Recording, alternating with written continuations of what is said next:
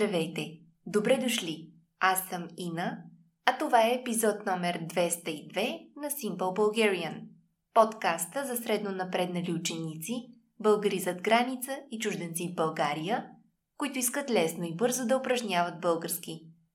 През август месец подкаста беше в почивка, през което време надявам се сте имали възможност да разгледате старите епизоди, а аз от своя страна успях да си почина – да се заредя и да събера нови идеи за епизодите.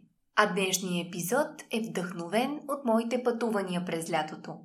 Всъщност, знаете, че традиционно в началото на всеки месец имаме част от рубриката Хора и улици. В нея обичайно ви разказвам за личностите и събитията, които са дали наименованията на улици, булеварди или площади в големите български градове, тази неделя обаче ще направим обратното. Ще ви разкажа кои градове или местности в България са дали имена на неща, които ни заобикалят в нашето ежедневие. Цялата работа е, че през вакансията минах точно покрай тези градове и планини и това ме подсети, че мога да ви дам и някои доста практични насоки.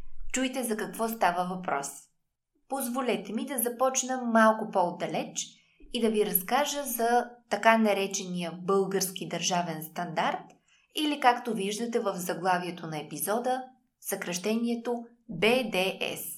Реално виждаме изписано BDS, но е прието в обществото да наричаме стандарта BDS. Защо е важно всичко това? Съществено е за всички от нези от вас, които живеят в България или пък за останалите, които идват от време на време – така или иначе, българският държавен стандарт е стандарт за качество. Има различни категории държавни стандарти, от БДС за строителство, който, например, би бил важен за вас, ако ще инвестирате в имот в България, до днешната тема БДС за хранителни продукти.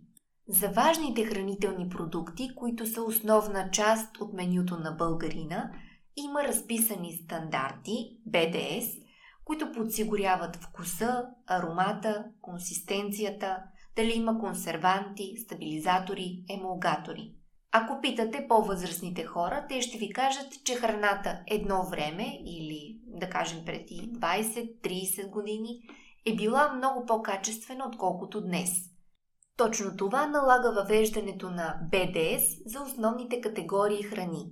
Първата от тях мога да дам примера с кашкавал Витуша. Когато закупувате такъв продукт от магазина и на него е написано BDS Витуша, това осигурява качество на кашкавала от краве мляко. А Витуша е планината, която всеки ден виждам пред мен, планината, която наричаме още Зеленото сърце на София. Вторият български държавен стандарт, който носи наименование на географски обект, е Стара планина – Стара планина от една страна е планината, чието старо име е Балкан, дава името на Балканския полуостров. От друга страна, Стара планина е български държавен стандарт за местни продукти от говеждо, свинско, птиче месо, като кайма, кобаси и така нататък. Следващото емблематично място в България, което наричаме житницата на България, е Добруджа – Наричаме Добруджа житницата на България, защото там се отглеждат по-голямата част от слънчогледа, житото, царевицата на България. Не случайно, единият от трите стандарта за хляб наричаме точно Добруджа. В магазина на щанда ще намерите бял хляб, типов хляб и хляб Добруджа. Следващия стандарт е свързан с един деликатес, който прилича на прошуто ди парма – или на хамона в Испания. Тук го наричаме филе Елена.